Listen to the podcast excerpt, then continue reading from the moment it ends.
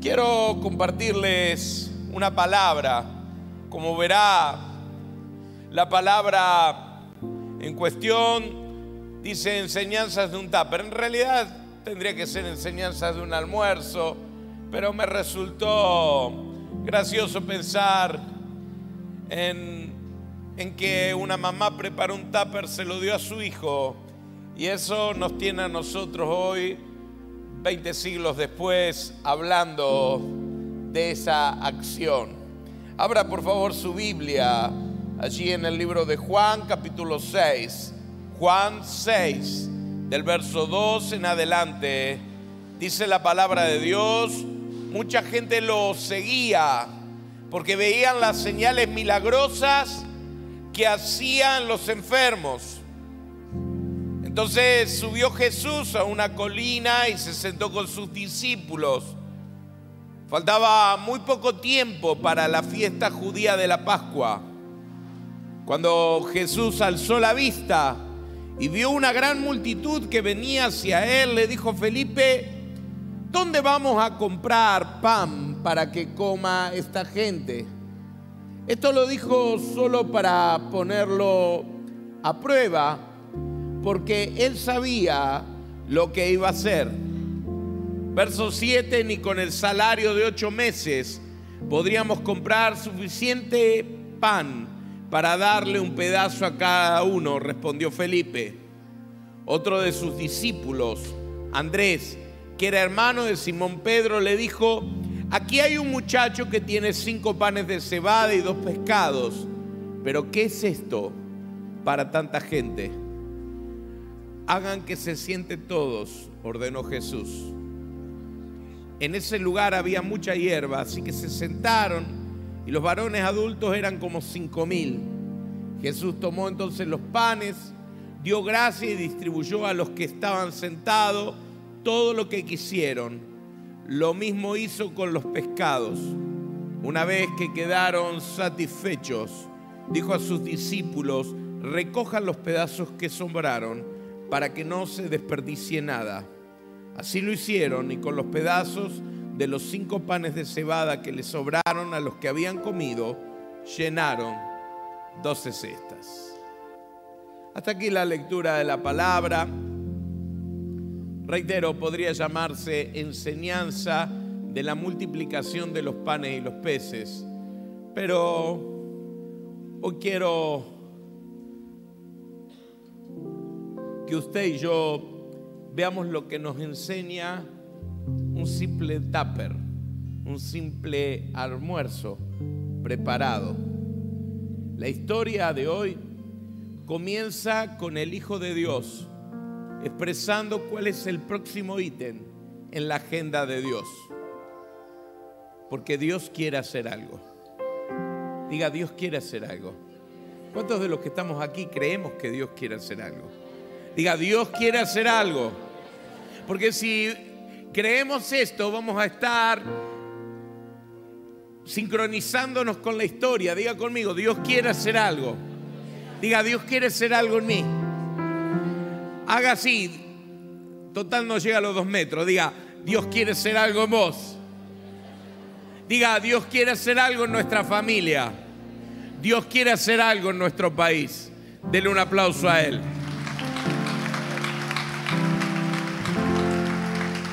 Dios quiere hacer algo.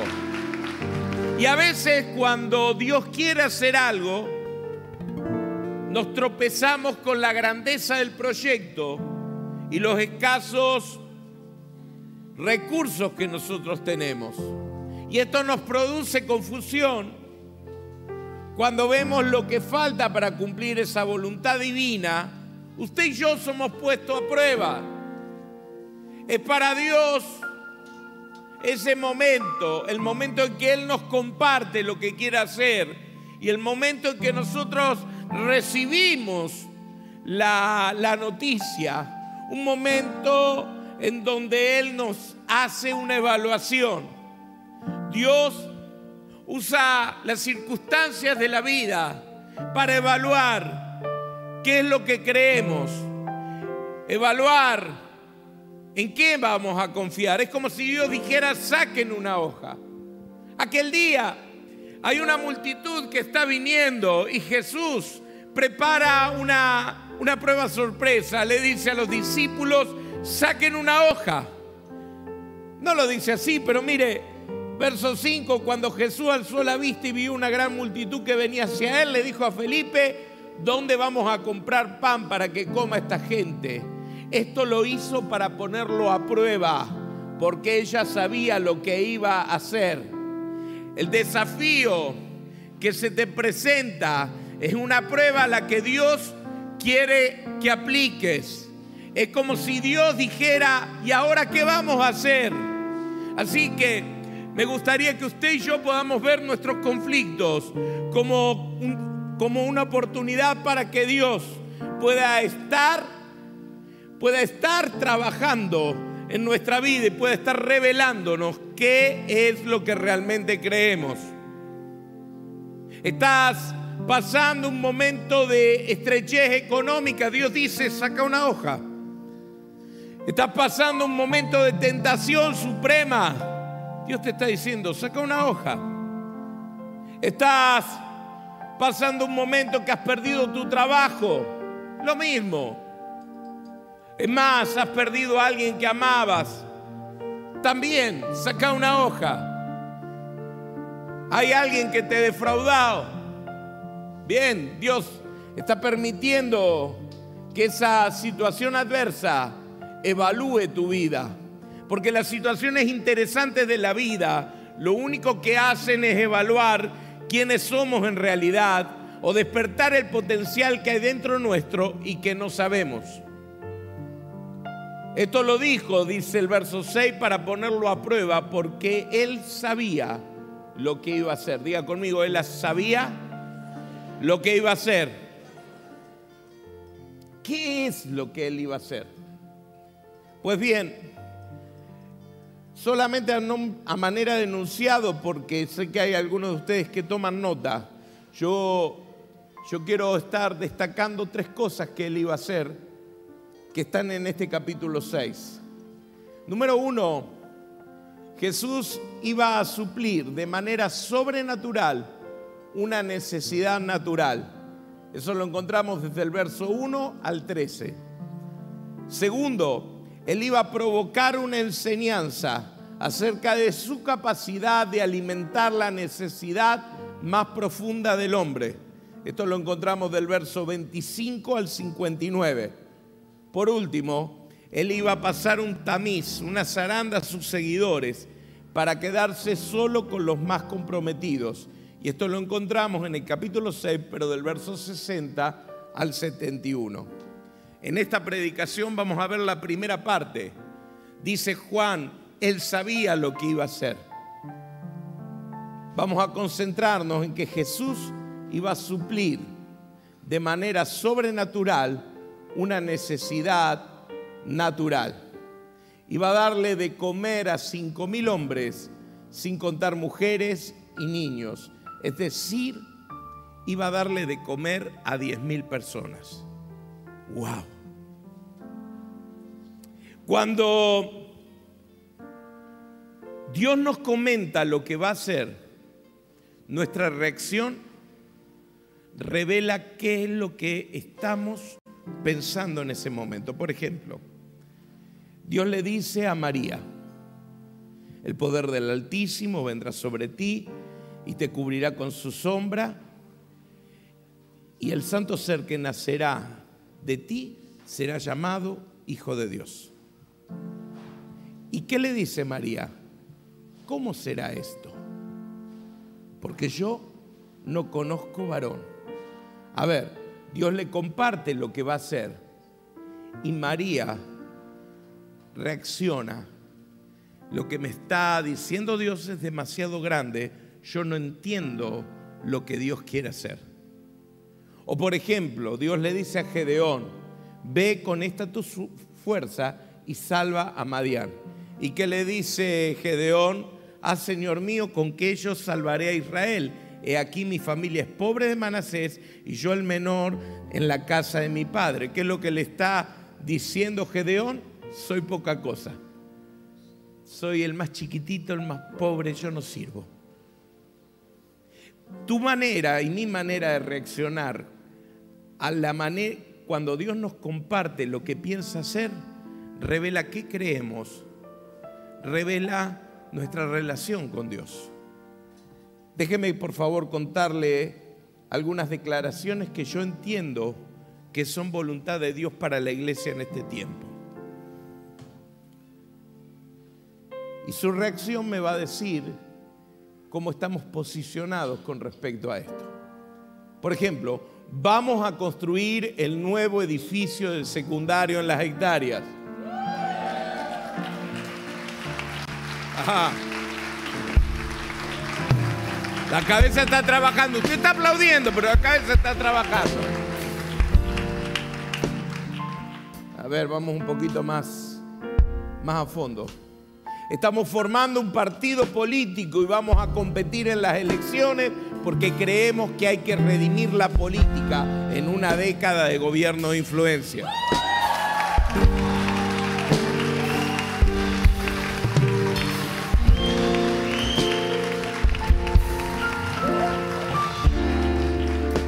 Vamos con la tercera. De acá a final de año vamos otra vez a salir a las calles, a predicar casa por casa, a traer una palabra de esperanza a nuestra ciudad.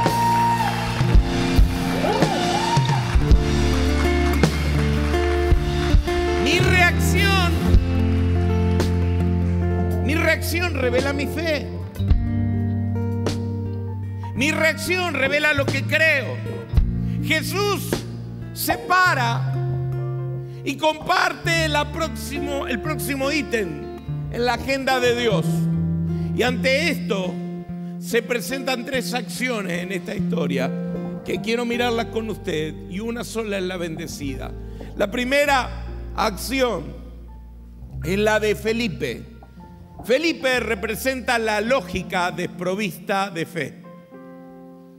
Él reacciona sacando cuenta. ¿Conoce gente que cuando Dios le dice algo saca cuentas?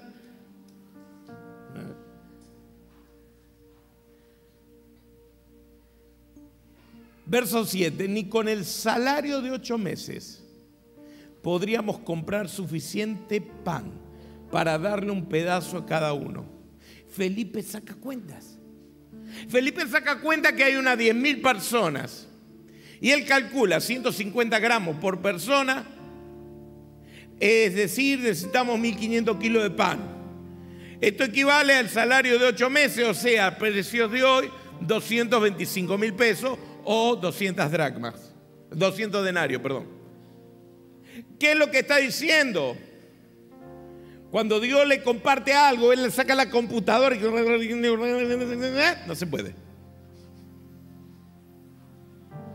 ¿Cuántas veces cuando Dios ha dicho algo, la, calculadora de tu mente te ha detenido y ha respondido con lógica desprovista de fe? Me interesa que Jesús, sabiendo cómo es Felipe, lo pincha, le dice, ¿dónde vamos a comprar pan para tanta gente? Y Felipe no resiste, se empieza a sacar cuenta y dice, no se puede. Y cuando esto ocurre yo no puedo dejar de pensar en ese momento de mi vida, lo he contado tantas veces, pero en ese momento de mi vida, cuando Dios me dice que tenemos que comprar este terreno, este que está acá. Y entonces voy y le hablo a la, en ese tiempo de una comisión de, de compra de terreno. Y le voy y le hablo a la comisión y la comisión me dice, si Dios te lo dijo, anda y pregunta. Y yo voy y pregunto, esto era todo un conventillo de casas derruidas. Era una tapera, literalmente, todo abandonado. Y voy y hablo con la dueña y la dueña me dice, yo quiero por la propiedad 55 mil dólares. Y entonces yo voy a la comisión y le digo, ya fui. Salen 55 mil dólares y me dicen, no lo vamos a comprar. Porque está 10 mil dólares más caro.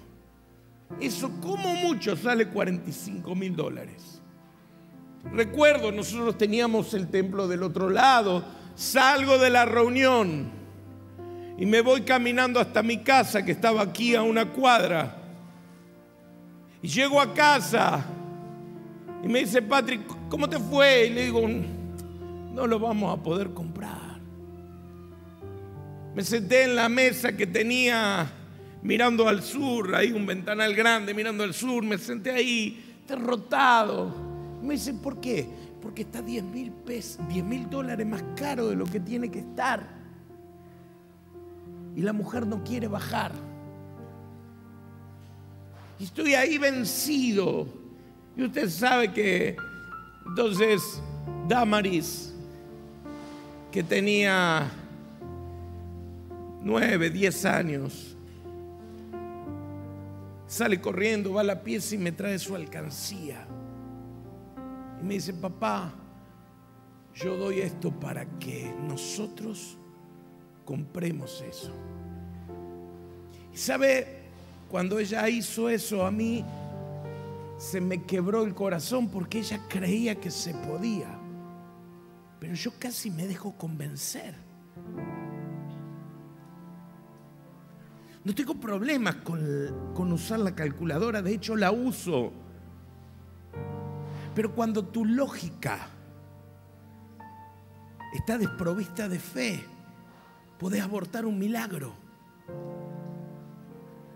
Hay un milagro que Dios quiere hacer. Dios quiere hacer algo, diga conmigo, Dios quiere hacer algo. Pero tu lógica desprovista de fe puede abortar el milagro. Necesitamos entender que la, actitud de Felipe es una actitud dañina. Diga conmigo, sin fe es imposible agradar a Dios. Dígale que está al lado, es imposible. La segundo, el segundo personaje que está aquí en esta historia es Andrés representa el voluntarismo desprovisto de fe. En estos días Andrés se ha vuelto esta historia y Andrés se ha vuelto motivo de, de, discusión porque el Papa Francisco salió hablando acerca de Andrés, qué bien que, que Andrés buscó que la gente diera, que no era multiplicación de panes y peces, que, Qué, bueno que la gente dio porque hay que dar para los pobres. Em, mi opinión es que el voluntarismo bien intencionado, pero sin fe, niega el milagro. Y llama milagro lo que cualquiera puede lograr, nos hace poner los ojos en los demás en vez de ponerlo en Dios. Andrés, escucha lo que, lo que Jesús dice, que recogen otros evangelistas que cuentan la historia, porque Lucas, por ejemplo, dice que Jesús le dijo a los discípulos, denle vosotros de comer. Así que eh, Andrés sale corriendo, dice, bueno, a ver quién tiene, está esperando encontrar a alguien que tenga 1500 kilos de pan, pero encuentra solamente un muchacho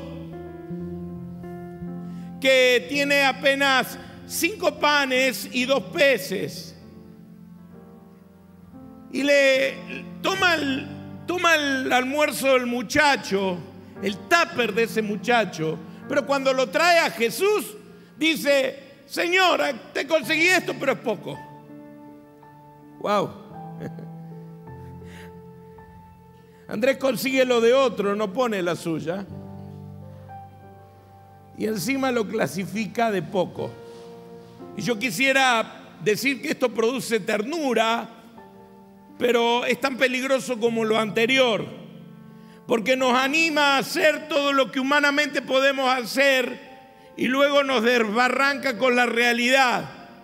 Nos invita a ponernos el traje de pobres, nos hace confesarnos desvalidos y trata de convencer a Dios de que hicimos lo que pudimos, pero que no se puede hacer nada más. Y esto Otra vez, otra historia súper conocida.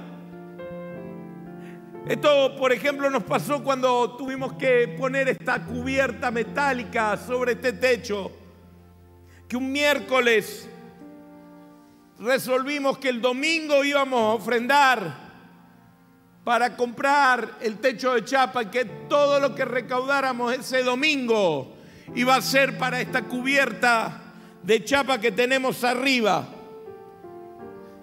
Así que como la fe no espera tener, sino que cree sin ver, al día siguiente, el día jueves, yo me fui a una empresa aquí en el norte de la ciudad de Rosario con mi chequera personal porque la iglesia no tenía chequera, no teníamos ni asociación, no teníamos nada.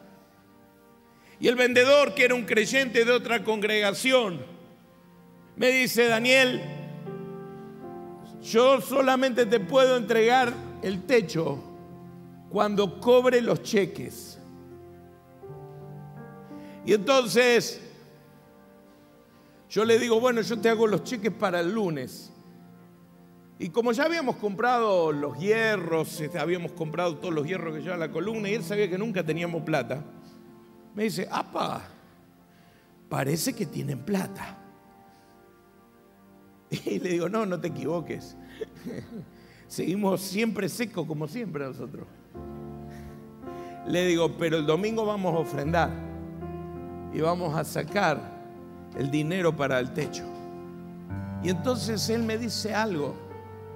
Y él me dice, entonces, no va que nadie se le atreva a ofrendar una moneda el domingo. Y yo me enojé, hermanos. Más no yo, sino el Espíritu Santo dentro mío. Y me olvidé que estaba en un mostrador. Creí que estaba en un púlpito. Y entonces me acuerdo que le puse las dos manos fuertes al, bueno, al púlpito, no, al mostrador. Y lo miré a los ojos y le dije, en mi congregación, la ofrenda de la viuda vale tanto como la ofrenda de los ricos porque nosotros no compramos con dinero, nosotros compramos con fe.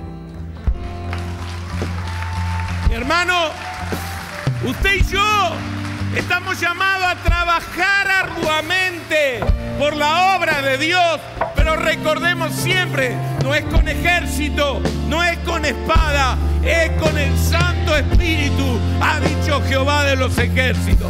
Denle un aplauso a Él.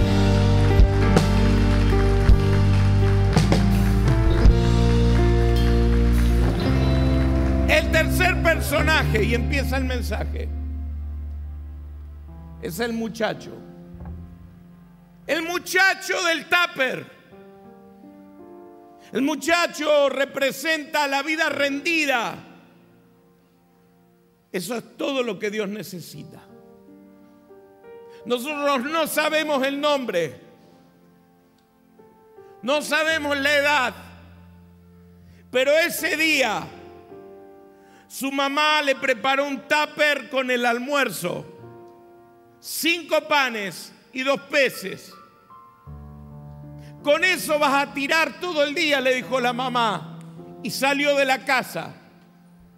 Pero entonces Jesús, el Hijo de Dios, se le ocurrió darle de comer a diez mil personas. Andrés sale desesperado buscando a alguien que había traído 1500 kilos de pan y solo lo encuentra a él y le dice, ¿qué tenés adentro de ese tupper? Y él le dice, cinco panes y dos peces. ¿Me lo das para llevárselo a Jesús? Y el muchacho dijo, sí. Y cuando hay alguien que le dice sí a Dios, cuando hay alguien que le dice sí, entonces, cuando hay una vida rendida, hay lugar para la fe. Cuando el muchacho confió todo lo que tenía en las manos de Dios, abrió un camino para que la fe se agarre y crezca.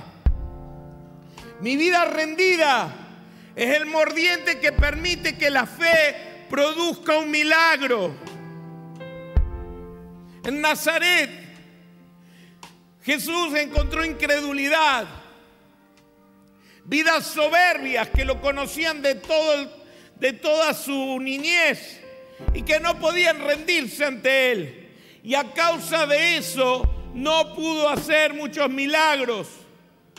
Porque Hebreos 11 dice es necesario que el que se acerca a Dios crea que le hay y que es galardonador de los que le buscan.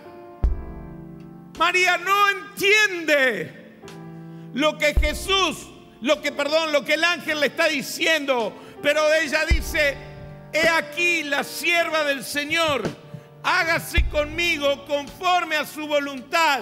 Y cuando María se rinde, el poder del Altísimo la cubre y Jesús se encarna en ella. Es tiempo, iglesia, si queremos ver un milagro de parte de Dios, que no luchemos más, que tu lógica, que tu voluntarismo, a que abandonemos el escepticismo, que renunciemos a la crítica, a buscarle pelo al huevo, que rindamos la vida para que la fe encuentre el mordiente que haga que se agarre un milagro en tu vida. Hay un milagro que quiere agarrarse en tu vida, pero necesita que vos y yo nos rindamos a Él. Te quiero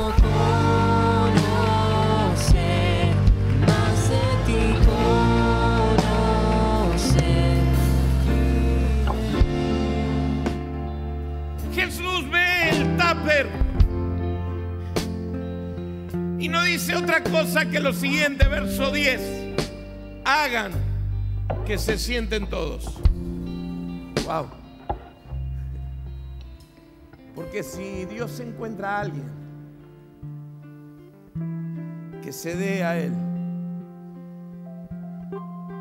entonces algo va a pasar. Jesús dijo, encontré a alguien que está dispuesto a rendirse. Siéntense porque solo necesitaba uno. De los cinco mil hombres que había, sin contar las mujeres y los niños, no había alguien más que tuviera. Probablemente sí. Pero este muchacho estaba dispuesto. Mi pregunta en esta tarde es, ¿habrá alguien aquí que se rinda a Dios? ¿Habrá en esta iglesia alguien que esté dispuesto a creerle a Dios? De todos nosotros, ¿habrá uno que tenga, aunque sea unos pocos panes y peces? ¿Hay alguien aquí que le crea a Dios, iglesia? Te estoy preguntando si en medio nuestro hay alguien que sea capaz de rendirle su vida, su matrimonio, su familia, su futuro, su existencia al Rey de Reyes y al Señor de Señores.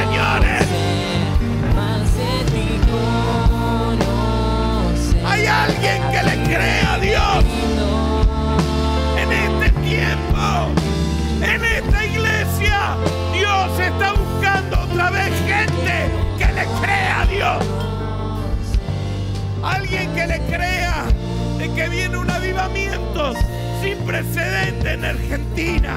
Habrá alguien que le crea que los hijos de Dios en esta década influenciarán y gobernarán. Hay alguien aquí que crea que se manifestarán los hijos de Dios. ¿Habrá alguno aquí? Pregunto iglesia, ¿hay alguien aquí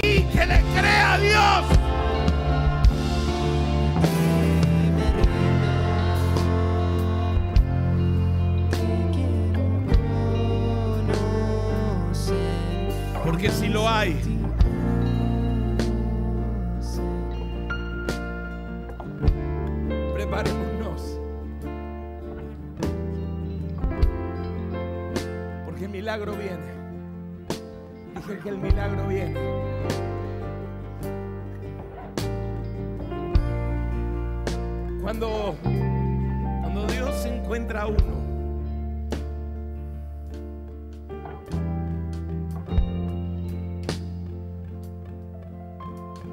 agradece. Cuando Dios encuentra encuentra uno, él agradece. Los discípulos habían agarrado el tupper y lo habían escupido con el calificativo de poco. ¿Qué es esto para tantos? Pero Jesús agarra el tupper y lo levanta al cielo y agradece. Puede ser que, que mi vida no sea mucho. Puede ser que haya mejores personas que yo. Puede ser que haya otro más inteligente y más carismático. Pero yo he traído mis panes y mis peces a los pies de Jesús. El muchacho dio panes de cebada. El pan de cebada era el pan del pobre. Era el pan de baja calidad. Puede ser que lo que estoy dando a Jesús no es muy bueno, es escaso. Pero Jesús lo toma y agradece. Jesús, cuando vos y yo nos rendimos a Él, Él, Él agradece. Dice gracias. Gracias porque hay alguien que se rindió a los pies de mí. Gracias porque hay alguien al que le voy a poder confiar mi carga. Tomando, dice Lucas, los cinco panes y los dos pescados, levantando los ojos al cielo, los bendijo. Yo bendigo a cada hermano que hoy se va a consagrar. Bendigo a cada hermano que va a hacer una acción esperanzadora. Bendigo cada matrimonio que hoy se va a rendir. Hay gratitud en mi corazón por cada persona que se entrega a Dios. Tal vez cuando hoy lo veamos digamos es poco, pero en las manos de Dios se viene un milagro. Dije que en las manos de Dios se viene un milagro. Porque entonces ocurrió lo increíble. El pan partido y el pez trozado se multiplicó. Y lo poco se hizo mucho. No en el tupper, en la canasta. No en la mano del dueño, sino rendido a los pies del Señor. Cuando una vida se, se rinde, ocurre algo asombroso. Cuando yo me pongo o pongo mi ofrenda, lo que hago es hacer algo.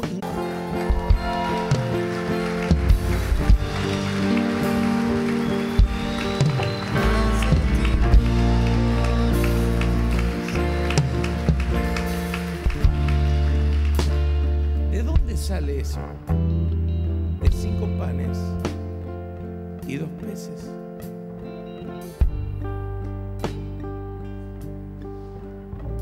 Cuando un matrimonio se, se arrodilla delante de Dios y comprometemos nuestra vida en servicio a Dios y decimos los próximos años de nuestra vida van a ser para servir a Dios. Allí hay un milagro. Cuando yo oro por la gente, cuando yo me congrego, cuando me reúno con la red, ocurren cosas increíbles, la gente cree, las familias son restauradas, las personas son sanadas. El pasado mes estuve en Tenerife y ellos me, miraron porque diciendo de dónde este nos conoce. Y yo le decía, lo que pasa es que cuando antes de, de que los pastores vinieran aquí, nuestra oración siempre era, Señor, gracias por las familias que vamos a conocer. Gracias por los, las personas que vamos a, a estar llamando hermanos. Hoy son desconocidos, pero asombroso. Colegio. ¿Usted me creería si yo le digo que recién hace un año que empezamos a mover la tierra? Pero que cuando vos pones tu, tu pan sobre el agua, cuando vos ofrendás tus panes y peces, ocurre un milagro. Dios hará un milagro con tu vida rendida. Hay cuatro que lo creen, me alegro, pero voy a darle la oportunidad por si usted estaba papando moscas. Dios hará un milagro con tu vida rendida. Esta mañana tuvimos una discusión matrimonial con mi esposa. Dice, porque yo digo que hace 26 años, ella dice que hace 27, pero bueno, esas cosas, como yo no soy bueno con las fechas, entonces capaz que ella tiene razón. Y si no, igualmente. Así que vamos a decir, hace más de 26 años que le pusimos en las manos de Dios nuestros cinco panes de cebada y dos pececitos. Y desde entonces, mis hermanos, nosotros hemos visto un milagro tras otro. Algunos observan y dicen con razón, le dieron a Dios fue muy poco, pero Dios no necesita mucho. Lo que Dios necesita es todo. ¿Se anima a decirlo? Dios no necesita mucho. Lo que Dios necesita es todo. Termino diciéndote que cuando hay una vida rendida, alcanza sobra. Verso 12, una vez que quedaron satisfechos, dijo a sus discípulos, recojan los pedazos que sobraron para que no se desperdicie nada. Dios no necesita nada más que una vida rendida. Cuando Dios encuentra una vida rendida, alcanza y sobra. Wow, y, si encuentra dos, mejor. Y si encuentra tres, mucho mejor. Y si encuentra una iglesia, tremendamente mejor. Y si el pueblo de Dios en este tiempo de manifestación viene y trae a su presencia todos sus dones, todas sus capacidades, todo su tiempo, si nos damos cuenta de que esta es nuestra oportunidad de transformar y de ver lo que hemos orado y soñado toda nuestra vida, si entendemos que el próximo ítem de Dios es que Él quiere intervenir en la historia de nuestras ciudades y de nuestras familias y de nuestro país para cambiarlo totalmente. ¿Qué pasa? ¿Qué pasa si una iglesia se rinde a los pies de Cristo?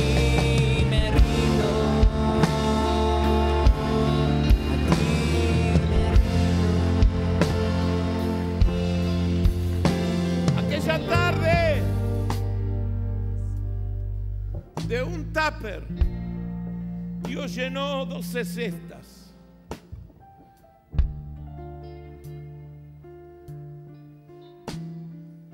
No tenemos idea todo lo que Dios producirá con lo hecho en esta generación. Yo estoy convencido que somos la generación del milagro. Cuando el día de mañana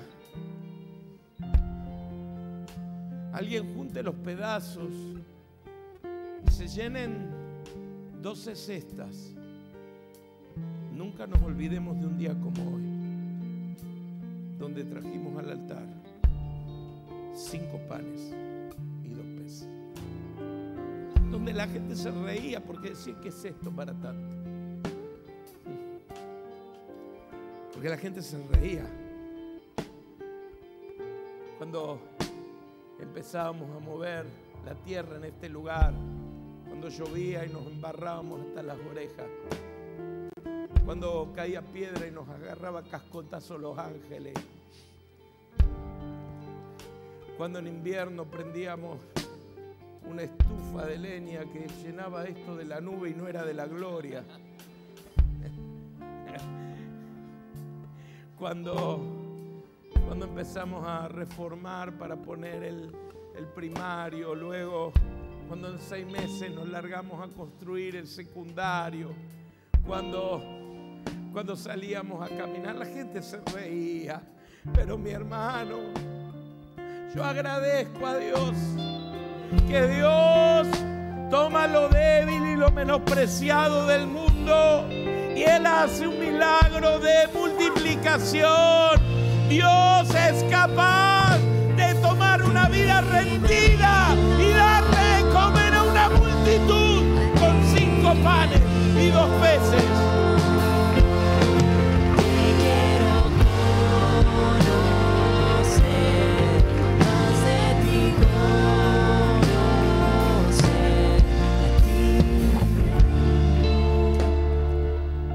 Quiero invitarle a que usted esté tomando en su mano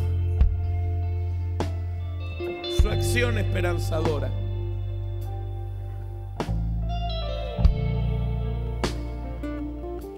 Y mientras usted tiene un momento con Dios, yo quiero hablar porque tal vez haya alguien aquí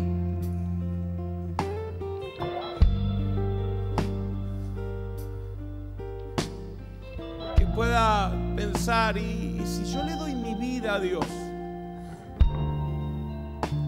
Él podrá hacer algo.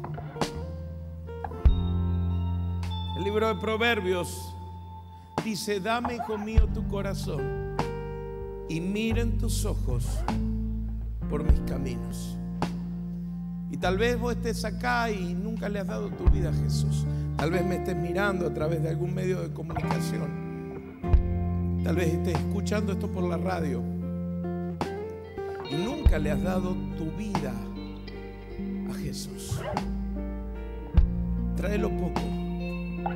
Que en las manos de Dios se produce un milagro. Trae tu vida y vendrá el mayor milagro de todos. Tu vida será cambiada, tus pecados serán perdonados y la presencia de Dios vendrá a habitar a tu corazón para siempre.